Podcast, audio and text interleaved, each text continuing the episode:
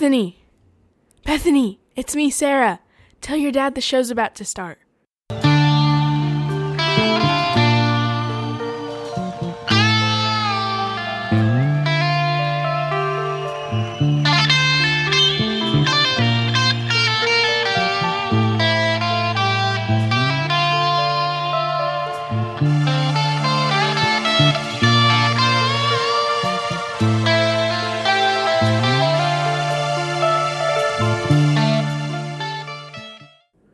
Man, I sure love hearing that song. It makes me feel like I'm in the crowd and it's showtime is imminent. All right. Well, welcome to Uncle Steve's Iron Maiden Zone. This is, now brace yourself, episode 27, part 2, which is part 2 of installment 4 of Iron Maiden stories. this week, you're going to hear the second half of my conversation with James from New Zealand.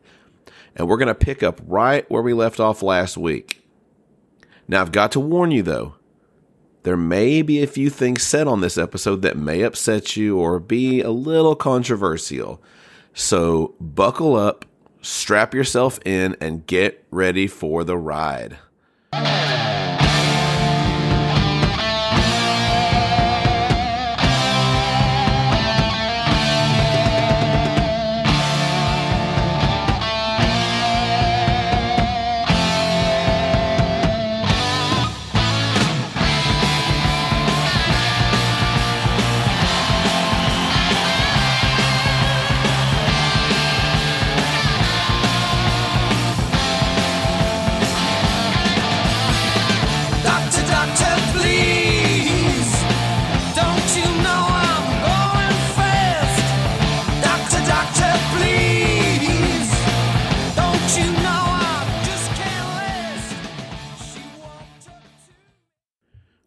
In an excuse to try and play a little bit more of Doctor Doctor as some in between music here, in between little segments, uh, I thought I'd make a little quick announcement about the show moving forward here, going on next month instead of doing like a whole special episode or something like that.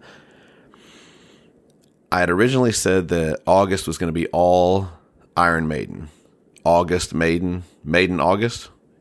So I guess the little announcement here is that September is going to be a continuation of that as I've already got a couple more things recorded with some fans that are definitely something you're going to want to hear.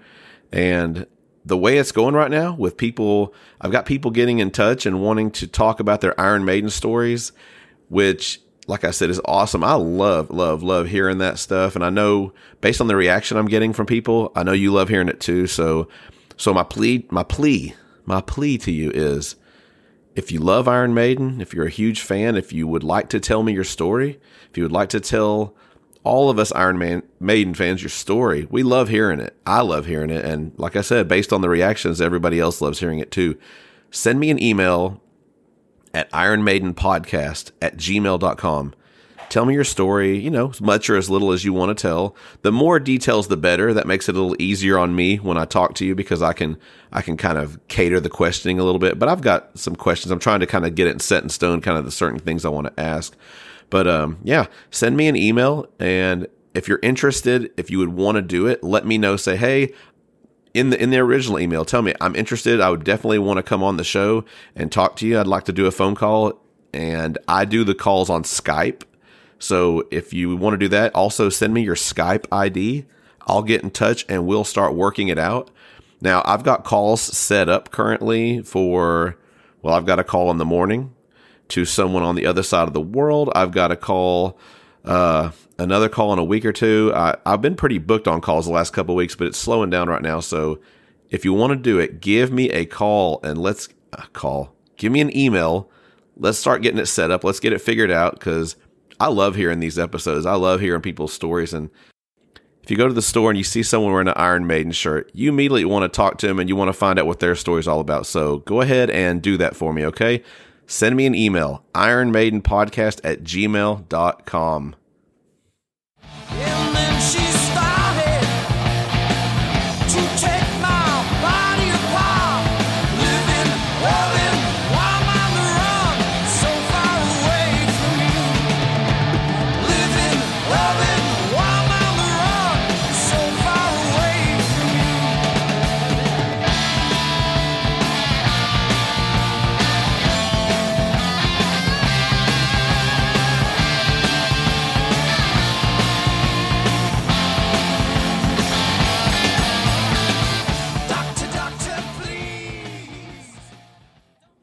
Okay, before I go on, let me thank those that shared part one of my talk with James. Those that shared it on Twitter are, of course, James in New Zealand. I mean, right? Yeah. Andy in Falkirk, UK. Yvonne in Malta. Stephanie Jane Gray in Liverpool, England. And Andrew Whitnall, a quietly surviving Englishman in Australia. And on Facebook, Michael Blair from Grandview, Texas, and Stephanie Jane Gray from Liverpool, England shared it. Another double shot from Stephanie this week. I really appreciate it. Thank you to everyone who shared. Now, let's get to what you came here to hear.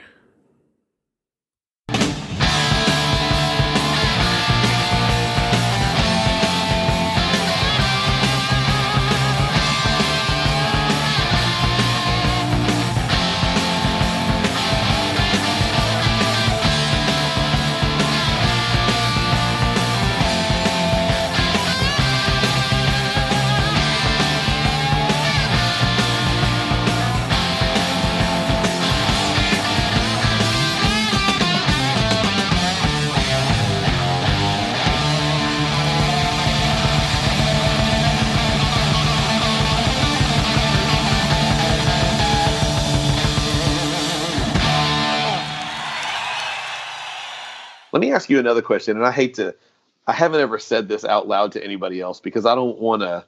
It's kind of morbid in a way, but do you think? Because I mean, I've heard of shows where there was a couple of shows where they didn't play, they canceled shows because Dave Murray had broke a finger, I believe. Um, there were shows when uh, Janick fell off the stage or whatever and got hurt. They canceled a few shows for that.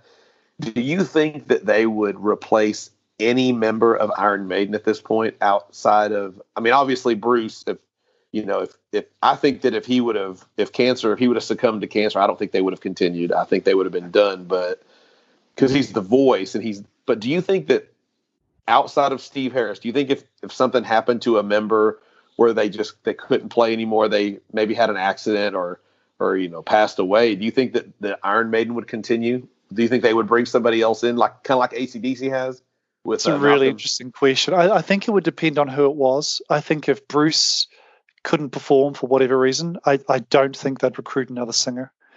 I think, obviously, if Steve Harris decided to call it a day, that's it. It's all That's over. it right I think if one of the three guitarists decided that he'd had enough, that they, they definitely could continue with two. I don't think that I do not believe they'd bring in a third guitarist. So I don't think if one guitarist left, I don't think they'd replace him. Um, Nicko is the interesting one, and Yes. you know, there's lots of theories about you know Joe Lazarus, Steve's yes. nephew, um, yes. because he's a fantastic drummer and he just Oh my you god. know, he's so involved in the maiden world and touring with British Lion and everything. And I think, you know, I'd be I'd be very happy if he I hope it never happens, but but if Nicko did decide to step away from the kit and the band decided to carry on, I'd be very comfortable with, with Joe Lazarus taking over. But I don't, I don't know. I, I think it'll depend on timing, and I think COVID nineteen has has changed the dynamic a little bit. yes, I think- unfortunately. I think with the lockdown around the world, I think it's put Maiden's plans all up in the air. Like maybe they were going to do Legacy of the Beast and a new album and tour, and then maybe Nicko would call it a day, and they'd get Joe in for an, for another tour or two. yeah. I don't think they're going to be able to do a world tour um, for you know three, four years. They might be able to play some shows in Europe, but they ain't coming to America for a long time. They're not going to South America for a long time. You got to look at these guys and think if COVID sticks around for five years, Nicko is old. Bruce is a cancer survivor. Yeah. These guys are exactly the kind of people who are dying at the moment. So Sure. even Rod Smallwood, you know, why would he want to tour the ro- the world with the band if if this pandemic is continuing? So I, I think that's really changed things. Um, yeah. yeah, I wish. I know you've heard the talk, just like I have, that Iron Maiden has a possibly has an album in the bag, ready to go. Which I don't know whether they do or not, but let's just assume they do. Wouldn't it be a great time to re- release it right now? yeah, I know, I know. It, there must be a very strong business reason why they're not. I'm sure there is. I'm I'm convinced that there is a new album already done, because when Maiden announced the cancellation of the Australian and New Zealand shows for Legacy of the Beast, which my son was gutted about because I was going to Mm. take it was going to be a second show in Auckland. Anyway, um, they cancelled that, and then they announced some rescheduled plans, and they Mhm. said they were going to take the Legacy of the Beast out in 2021 but they would come to New Zealand and Australia in 2022. Mm. And they, they didn't say that those shows would be Legacy of the Beast. So I'm I'm 100% convinced that they'll they'll do Legacy of the Beast 2021 and then the new album will come out in the back half of 2021 and then 2022 they'll be touring um, hopefully the world but who knows with the new album material or at least that's their current plan Yeah, when they, they I'm trying to think of which album it was. I want to say it might have been Dance of Death. They were playing the tour before they did Dance of Death between Brave Yeah. New World and Dance of Death. They were playing Wildest Dreams yes, they were playing Wildest Dreams, but they weren't Yeah. playing anything else. So like to me if you release a new album now, you go and you continue the Legacy of the Beast, take one song from the new album, throw it in there too, add it or you know, you don't want to take anything away from that show, but just add it as a, a extra song in the show and then you've already got the album out. People are already gives you a lot of time to get familiar with it. yeah And then and then that way there's not a you don't have to take necessarily a break in the cycle if they don't want to. Because Steve Har- I'd love them to to drop a new song into the Legacy of the Beast 2021 set list, Mm-hmm. especially if they're in Europe. They're playing places that have already seen that tour. yeah. If you add a new a new song in there and maybe change up one of the older songs, that'll bring people back. You know, from a business perspective, why would you want to see the tour twice? Well, they're playing a brand new song, and Yeah. uh, swapped out a couple of the other songs they've already seen, and there's a couple of new inflatable toys on stage. You know, they've they've got to do something to change it up because the Legacy of the Beast that'll be what its fourth year by that stage, third or fourth year. because I Um, believe and obviously we've had COVID in between, but you know, it's just been going and going and going. They need to do something different. If you haven't seen the show, you've definitely seen it on YouTube, right?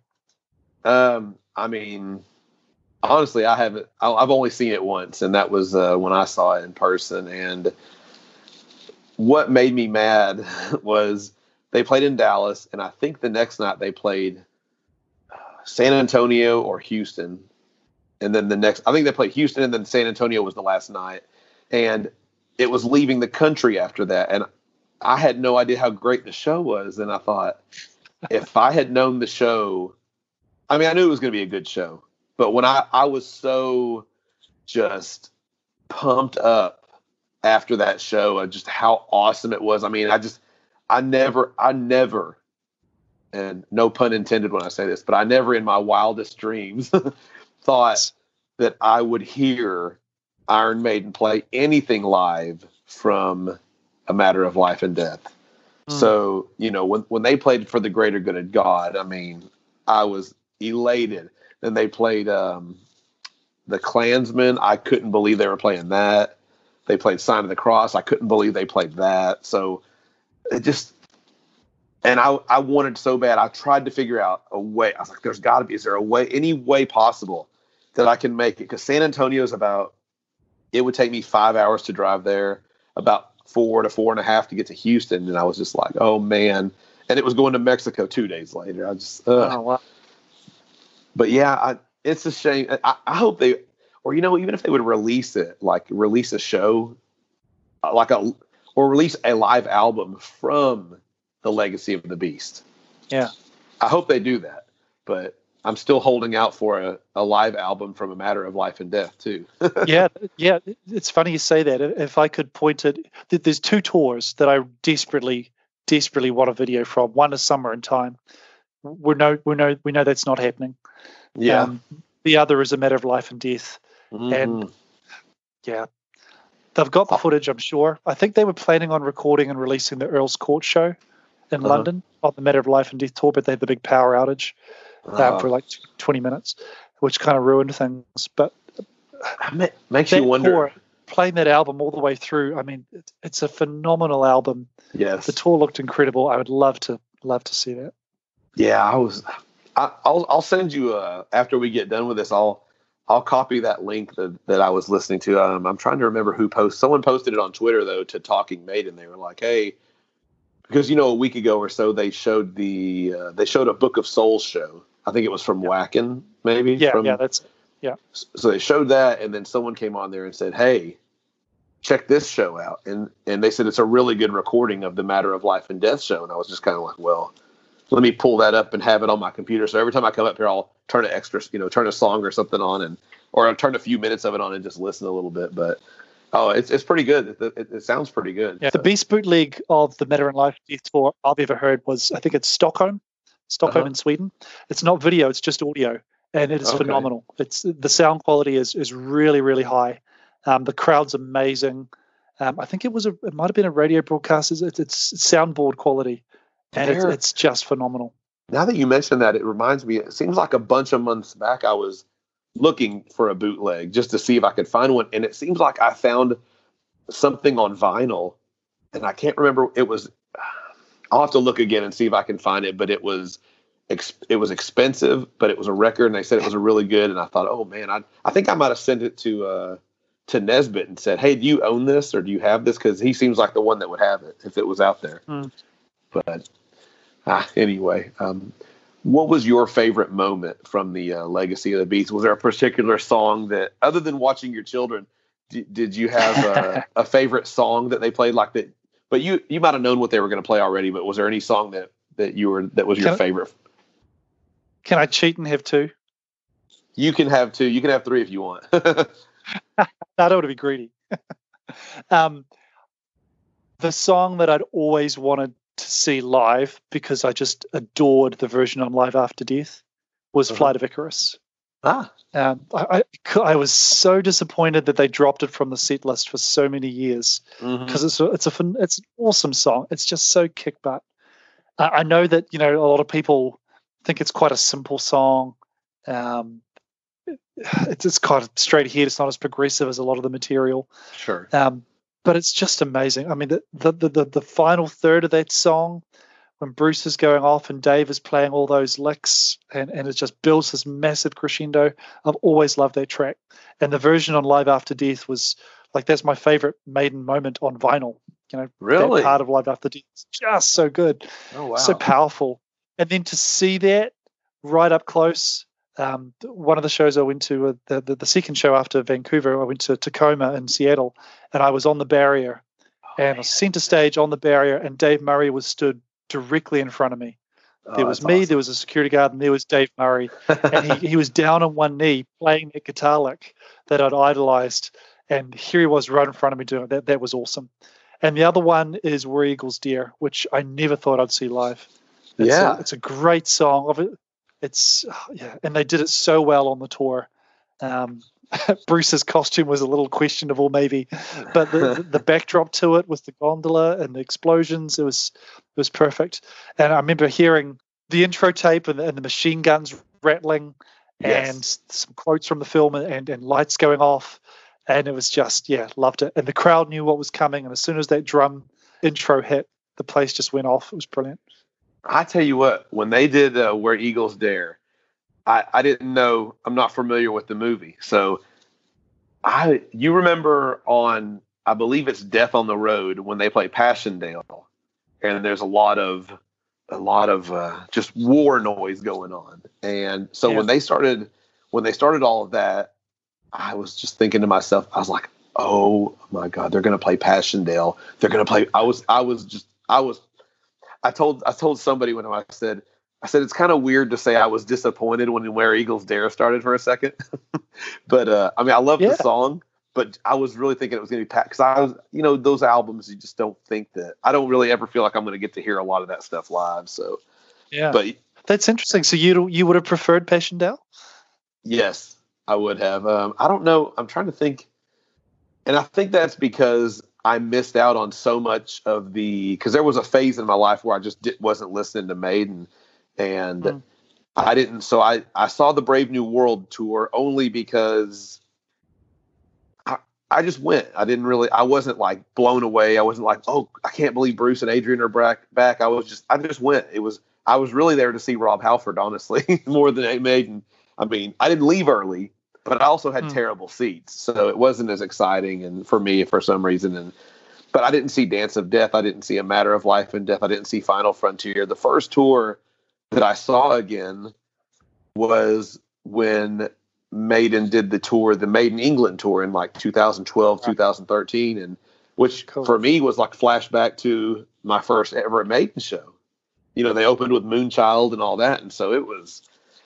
But yeah, I, I- mean, like I said, it's hard to. It, it, it sounds bad probably to say I was dis. I was a little disappointed, but I think it would have been. It's like when I go. Uh, I was talking to this guy earlier about seeing in Chains in concert, and I saw in Chains three times with Layne Staley back in the '90s.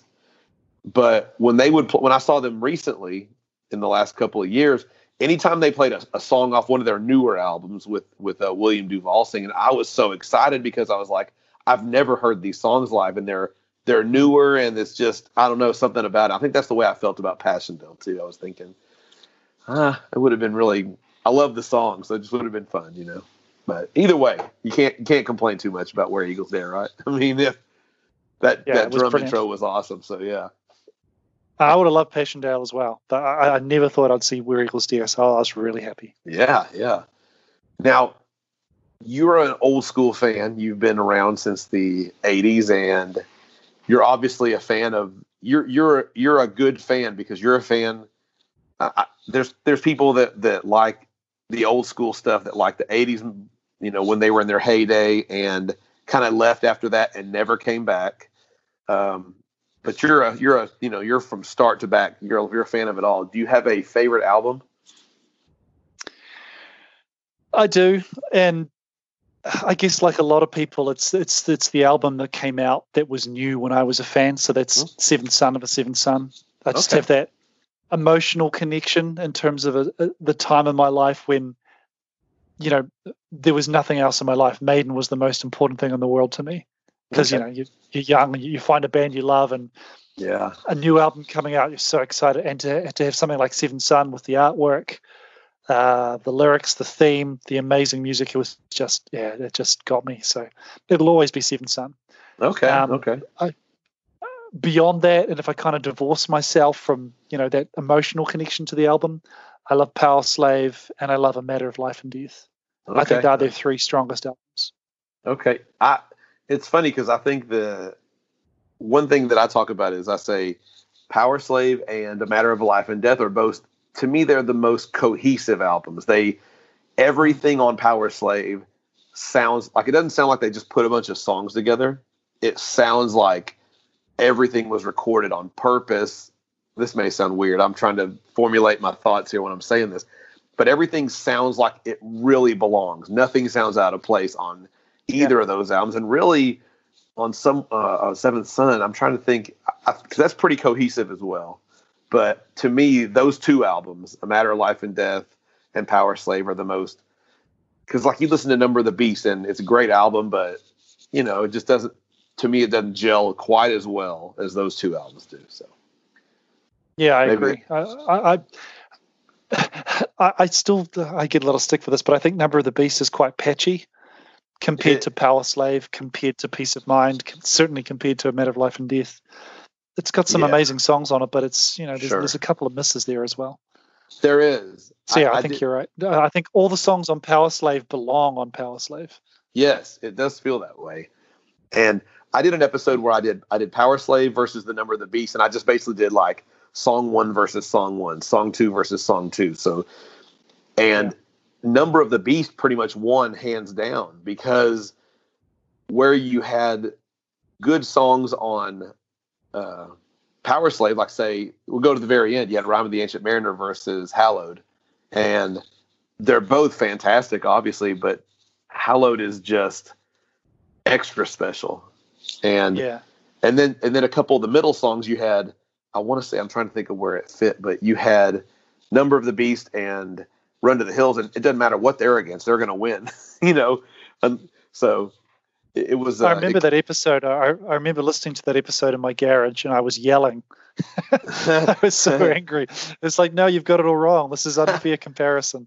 I think I what- think if you change the order of the songs, yeah. you'd have a totally different result. I was gonna say, I think you were the guy that said that. You were like, if you, and I, and I agree. I think that because Power Slave is just it's it's great. You don't skip anything on Power Slave. Even the instrumental is Yeah. awesome. So, Oh, it's brilliant. but it just it just happens to be the way that like yeah, I agree. I do agree with you. I agree with that. I, if they were ordered differently, But, but that's what that's what makes those episodes of you. That's what makes those episodes of your podcast so fun to listen to. You know, you you have an opinion. Sometimes people agree. Sometimes people disagree. But whichever way you go, it's fun to listen to. Yeah, I, uh, that's what's fun about. it. I want to bring some people on one day, and I've thought about doing maybe like a retread kind of episode where I do the same episode but with somebody with me, and then that way there'll be banter instead of it. It's hard to do it solo compared to doing it with. Anytime I have like when I have Melissa on or when I have Mark on, it's so much easier to talk to somebody than it is to monologue. So Yeah, totally. But uh, let's see here. Okay, I asked you that. Okay, well, since you said your um your your favorite album was Seventh Son, what's your favorite song off of Seventh Son? Oh, that's tough. I'm not That very good at doing this. I have a hard time like listening to Nesbitt put all the Iron Maiden songs in order. I'm just like I can't even pick a favorite album. So I've done it with the albums. I've I've, um, I've done a Nesbitt spreadsheet, but in my own my own formula. Oh, cool. So I've I've rated every song on every album so I can see my albums top to bottom. okay. But I haven't done that with. I rate my songs out of five. I, I don't say this song is better than that song. I say is this a one, two, three, four, or five. Okay. I don't compare Hallowed with Rhyme and say which of these two is better. They're both fives. okay. so- yeah, I got you. Yeah, but so I, I rate the write the songs on the album, and that's how I know. You know, that's how I justify which is my favorite album type thing. I don't, I don't go down to.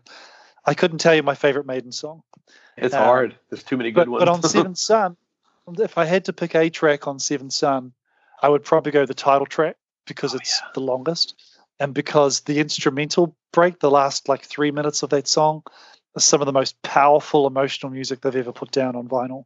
It's Yes. just beautiful. It, it's awesome. You're right. I love it. I love it. That's uh, like I was thinking. Um, you- go ahead. sorry, you go. No, go ahead. Go ahead.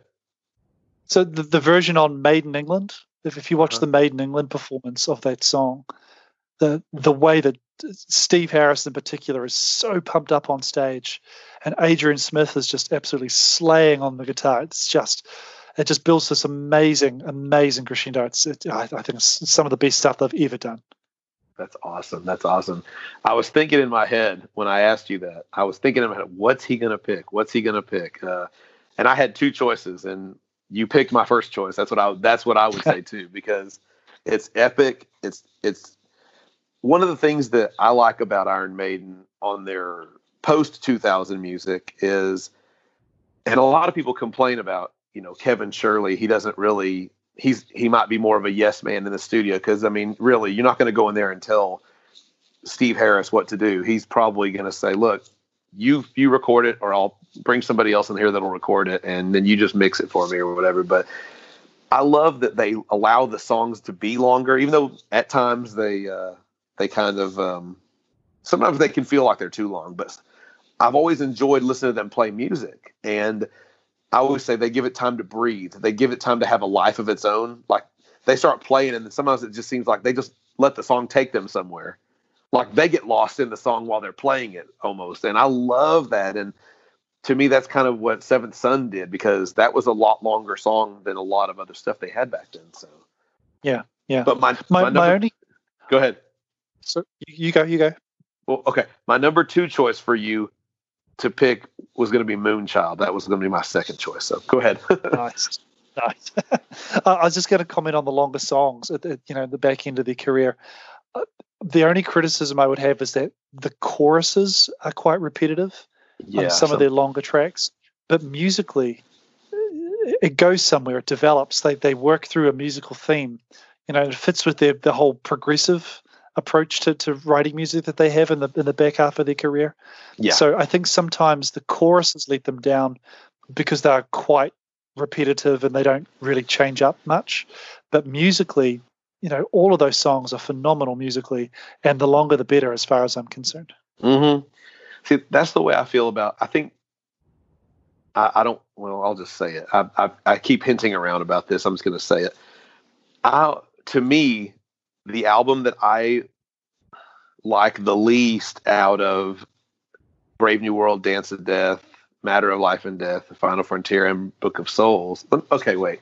Before I say it, tell me, what do you think? Do you um, do you rank them in any kind of order? Do you say this is my favorite of the five? This is my not that it makes any of them bad albums, because like I Hmm. said, there's if there's a best, there's got to be one that's not the best. So Well, What in you- the in the if we can call it the reunion era, I'd say Yes. my favorite album is A Matter of Life and Death, okay, and then the rest are really close.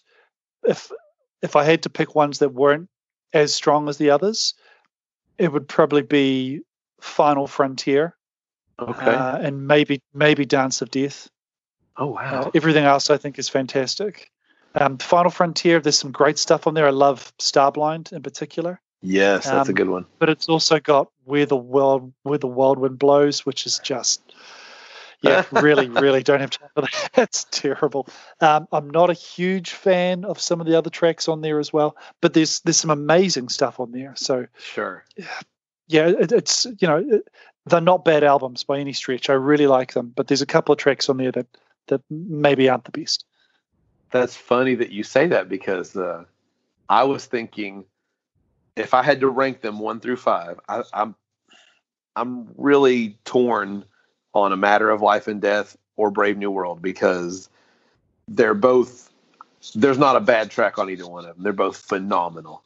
Um, Agreed. but but a matter of life and death is a little more it's it's more cohesive but still they're both there's not a bad track. But for me i love the final frontier. I, lo- I love all of them.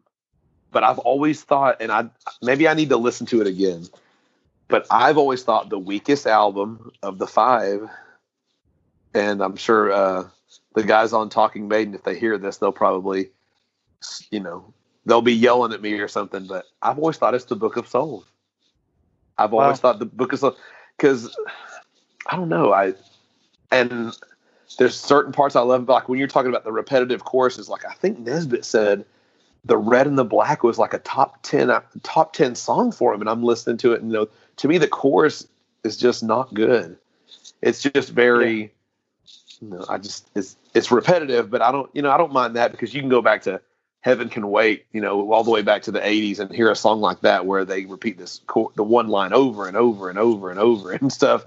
And I don't mind it, but some of the to me some of the like and like Tears of the Clown, I to me that's very there's there's good parts on all the songs obviously, but it's it's just I don't know. I I, I felt like whenever they because they wrote about Robin Williams and I just thought that just doesn't seem very like a very maiden song. It's it just it that one and then um what is the other one? Uh the man of sorrows or whatever and i like that one. But the way they put them together on the album was you had the man of sorrows and you had uh, tears of a clown together and i just thought it, it was like the album went into this slow space and then they just stayed there for way too long and maybe if they would have split Yeah. them up i don't know if i would have felt different but i mean i do love some of the songs on there Yeah. i mean but what's the for me, I, think I think making it a double album, although I loved it at the time, I think that was a mistake. Yeah. I think if they had, if that album had come out in the '80s when they still released singles and singles had B sides on them, Mhm. and you took two or three songs off of Book of Souls and made them B sides, yeah then I think that would have been as strong as Brave New World and as strong as A Matter of Life and Death. Of Life and Death okay but this I, I'm not a huge fan of Man of Sorrows. Uh, I'm not a huge fan of the Red and the Black either. Thank you for saying that. I thought I was the only one. Um, um, yeah, there's there's just a couple of songs there that, that probably aren't quite up to the standard of the rest of the album. And if they'd actually removed them and just made it a regular album rather than a double, I think it would have been far stronger. I'll yeah, I, and I'm trying to I'm trying to remember. I know there's a lot of good musical parts on the Red and the Black, but it's Yeah. That's one of the songs that I feel like is and like like I said, I love them allowing the songs the space and the, to be what it is. But to me, that's one that feels like they should have cut a little bit out of it. And it's funny because you know I I, I really have a lot of respect for Nesbitt's opinion and, and Josh and listen to them talk and everything. So when I hear them talk it up, sometimes I'm just like, is it me? I mean, I thought, this- is it just me? So it's not. We're we're un, we're a united front now. Okay. What is- yeah, that's right. We is are the, the anti-red and the black brigade. what is um? Isn't the uh, I, I don't know much about uh, football. Y'all call it football. We call it soccer. But I don't know much about football. Isn't that the name of the team that uh the Steve Harris likes? The West West Ham United. That, that's West Ham, West Ham United. So they're not red and black. Don't worry about that. Okay, but we're that's what I said. We're united. We're we're the we're the red and black united. Yeah. the anti-red Yeah, and black. Nice. We are the Hammers, yeah. like Actually, I said- Steve Harris, Steve Harris's fault. I've been following West Ham since I was an Iron Maiden fan, just Mhm. because they were in the credits for the album. So Yeah. a lot of people over here, we, we watch the English Premier League for football, and you, Okay. you know you pick a team. A lot of people pick Man United or Liverpool. I know Uh-huh. Andrew Whit, Andrew Whitnell, who's possibly listening to this, for some reason he likes Arsenal. Don't ask me why. Um, But yeah, I, I always followed West Ham because of Steve Harris. So that's that's cool. Do you let me do you uh have you ever met him, Andrew? no, no, um, we we virtually met, I guess, on Twitter. Um, Okay. Probably, probably commenting on Talking Maiden tweets. Right. You know, a couple Right. of years ago. Um, yeah, and we just you know sort of hit it off. The occasional tweet chat. Yeah. It seems I guess in my mind, like I said, I I, I when I see where New Zealand is on the map and and I see where Australia is, I don't know where he lives in Australia. I don't know if he lives on the because Australia, I didn't realize how huge. I know Australia is big, but I remember on uh, having a podcast. There's a there's a you have to use a hosting site, and the hosting site will tell you where people have listened to your podcast at. So I remember seeing three or four different cities in Australia, and and, I, and in my mind I started thinking, well, maybe the same person is listening to it, but they were they were in Brisbane, and then you know then they were in Sydney, and then they were in uh, I think Perth, and maybe is another city there. And so I'm thinking, and so then I pull out the the GPS app and I just type them in, and I'm like, oh wow, those are like 30 hours apart, some of them. So that's Yeah. definitely cool. It's more than one person in Australia listening to it. It's cool, but uh, that's funny. Australia's Um, a, a crazy country, man. If you look at it on a map, uh, look, have a look at it on on Google Earth Uh-huh. and go for the satellite view. You've got Perth on one side, you've got Sydney on the other, and there's just this dead. They call actually call it the dead heart. The bits in between are just this desolate desert. It's a huge place, but so much of it is uninhabitable. Yeah, that's crazy. That's crazy. I just know I've seen videos of of these humongous snakes that they have over there and spiders that are as big as your hand and I'm just like, Yeah. um yeah, I don't know. I don't know if I ever really want to go over there.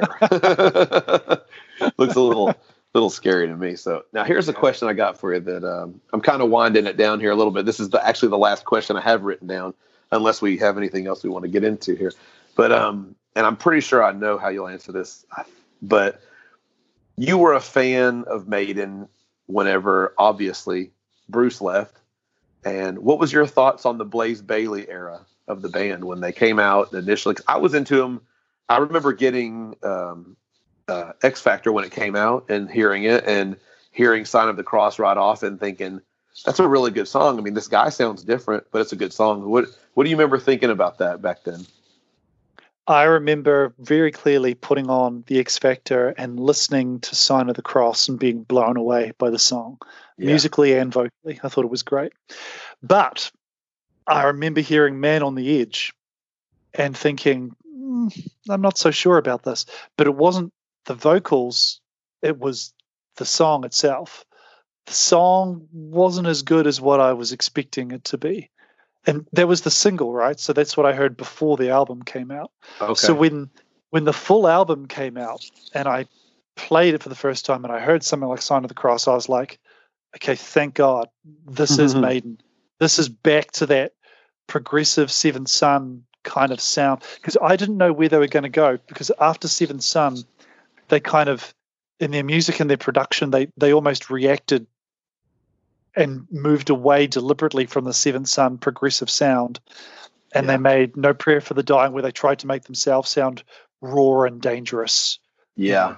And then Yeah. they had Fear of the Dark, which you know, I, I'm not a fan of that album, particularly the production. Um, and and so when X Factor came out, I was expecting them to continue going down that line, sure. um, which from my mind musically wasn't as strong as what they've done before. So when I heard the music of Sign of the Cross for the first time, I thought, oh, this is this is classic Maiden. This is this is why I love this band.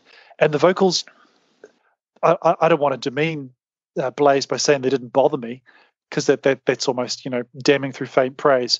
But Sure. they they weren't bad pun coming up. They weren't a factor in me enjoying the album or not enjoying the album. The vocals really suited the music that I was listening to, so it, it didn't bother me. I, I, I wasn't a Blaze hater. Um, I, I wasn't a huge fan of Virtual Eleven when it came out, but again, I think that's the songs rather than the performance of the singer. Um, I've seen Blaze uh, live, and I think he's amazing. He's a great guy. He's a superb performer on stage. I think he got the short end of the stick from Yeah. Maiden when he was performing live with them. Not his Yeah. fault. Um, but yeah, I, I thought the X Factor was brilliant. Still do. When did you see him? You said you saw him live uh, solo. When did you see him? Where did you see? Was he? Did he come to your part of the world, or were you over in his part? He he came over here, which was very kind of him. So he he did a tour a few years ago with Paul Di'Anno, the two of Yeah. them touring together.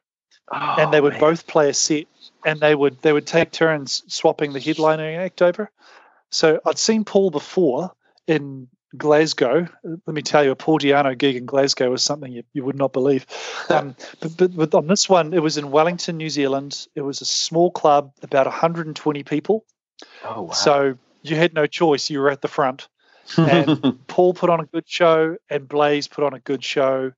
And Paul kind of disappeared after his set, which was fine. Um, Yeah. Blaze went to the back of the venue, sat down at one of the booths, and, and just had a beer and talked to people. He was great. That's awesome. That sounds like what Melissa said. She she met Blaze last year, and she just said he just was back there, and you could walk right up and talk to him, and he was very gracious. And um, Yeah. were you familiar with Blaze at all from Wolfsbane before? Whenever whenever he had his other band, were you familiar with him at all? I was. So uh, I, I, I'd, I'd heard of Wolfsbane because they were supporting Maiden before Bruce left the band. And I would get, you know, Kerrang magazine and Metal Hammer magazine uh, from the UK. I, I don't know if you've heard of those. Yeah, but they would that you could buy them in New Zealand bookstores and magazine shops. So I'd be buying these magazines and I would look at the interviews with Blaze Bayley and the review Wolfsbane albums and they would say oh, they're on tour with Iron Maiden. So I went out and I listened to Wolfsbane sure. because, you know, that's something to do with Iron Maiden. I was, I was, I was hungry for anything to do with Iron Maiden, so I'd listen to it. So I knew Blaze's voice quite well. I knew Wolfsbane quite well. So when he was announced as the new singer, I wasn't actually that surprised. I thought that Huh. makes sense. This guy's a good singer. He's in a, a popular, energetic, young, up and coming band. The band already know him really well. They know he's compatible for being on tour. Good choice. That's yeah, that's really cool. That's really cool. So so you said you went to the tour with Blaze and Paul. So that's really cool. That's uh and Paul's set, I'm sure it was his set pretty much all Iron Maiden, or did he do any of his solo material? I, I'm trying to remember the name of the song. Um, the chorus goes "All Guns Blazing." I'm not sure if it's called "All Guns Blazing." To, to be honest, I, I'm not a huge fan of Paul Di'Anno's solo material. Okay. Um, I listened to a little bit of Battlezone, but uh, he was just it sounds a little bit too angry for me. Yeah. Um, so not really my my kind of sound. So it was it was like you know ninety percent Maiden songs and th- the ones that he always plays. But he was Yeah. good. I, I know a lot of people um, criticize Paul for not having a great voice, and he's done some pretty you know regretful things in his personal Sure. and his business life. But uh, I've seen him twice. Both times he's put on a great show. I don't really care if his voice is a little bit shot because you know he's he's kind of a sad character. Yeah. Um, and I, I admire him for being able to get up on stage. Um, Yeah. he's yeah. You don't go to a Paul Di'Anno show expecting him to be you know Ronnie James Dio on stage. He he, he doesn't have a wonderful voice anymore, but that's okay. If you go in there with your expectations set at the right level, you'll have a great time, and he puts on a good show. Yeah, yeah, it's it's it's um there's a there's an all female band, uh, the Iron Maidens. I don't know if they've played Yeah. over there or if you've seen. I've I've seen have. them. Okay, cool. I've seen them a couple of times and in my and and they sound great. And I always think to myself, there's only going to be so many times that you can go somewhere and hear a full set, or you know, with Paul Di'Anno even for a mostly full set of Iron Maiden songs. And Yeah. anytime I can hear that live, I don't. I'll go. I and and Paul was obviously a very special part of Iron Maiden, even though he was only on the first two albums. But those two albums set the tone for them and helped build a following and paved the way for Bruce. so, what do you think? What do you think? Uh, are you a huge fan of the first two albums? Oh yeah, love them. I I, I, I I remember um, when I bought the Iron Maiden album, the first album, took it home. First of all, I thought the artwork was really strange because I was used to looking at Power Slave, you know, this really Right. refined artwork, and Yes. then you get this zombie Eddie kind of really rough artwork. I'm like, oh, this is this is a bit it's a bit different. It's not it's scary. It's not fun. Even Yeah. but, but by that stage, uh, the number of the beast artwork didn't scare me anymore, or at least not as much. uh, and then you put the album on, and Prowler comes in, and the production is so raw, and it just sounded. If I had to point at one album and say this was when Iron Maiden sounded dangerous, like Yeah. Guns N' Roses and like Skid Row were dangerous, that first album, they're a dangerous band. That sound is wild. It's rough. It's in your face. I know Steve Harris has criticized the production on the first album. He doesn't Yeah. like the way it sounds. I love the way it sounds because it sounds unique. None of their other material sounds like that. It's, it's just brilliant. I actually think, compared to the first album, Killers, although it's got amazing songs on it, I think the production makes it sounds quite tame in comparison to Iron Maiden. Oh, I wow. much prefer the sound on Iron Maiden to the sound on Killers. I think the songs are just as good, but the production makes it sound kind of kind of neutered. Hmm. That's interesting. That's interesting. I, I, and I have a friend that's um, we he he's a newer fan, but he, I mean, he loves the first Iron Maiden album. He he likes the other stuff. He likes the Bruce's stuff, and he came along really, you know, in the last three or four or five years, and but he loves the first Iron Maiden album. And when we, when we talk about it, um, recently when I was in Colorado, he he sent every now and then he'll send me a screenshot. He'll say, "Hey, look, I'm listening to Killers," and then the same day he sends me the screenshot. Hey, look, I'm listening to the first Iron Maiden album, and he and he sends me one of Killers, and he says he writes on there. He says doesn't even compare to the first album, and I said, you know, the production's a lot better to me on the second album, but the songs are better on the first album, and I guess you know I came. I've, I'll tell you, I've, and I've said this. I don't think this is news to anybody, but I've I still struggle listening to the first two albums. I just can't. There, I, I think I got. I was so into Bruce whenever I got into Maiden because it was Live After Death, and I heard Wrathchild and Phantom of the Opera and Running Free. I heard those with him, but you know, I, I don't know. I don't even know if I could use that as an excuse because the first I, I remember getting.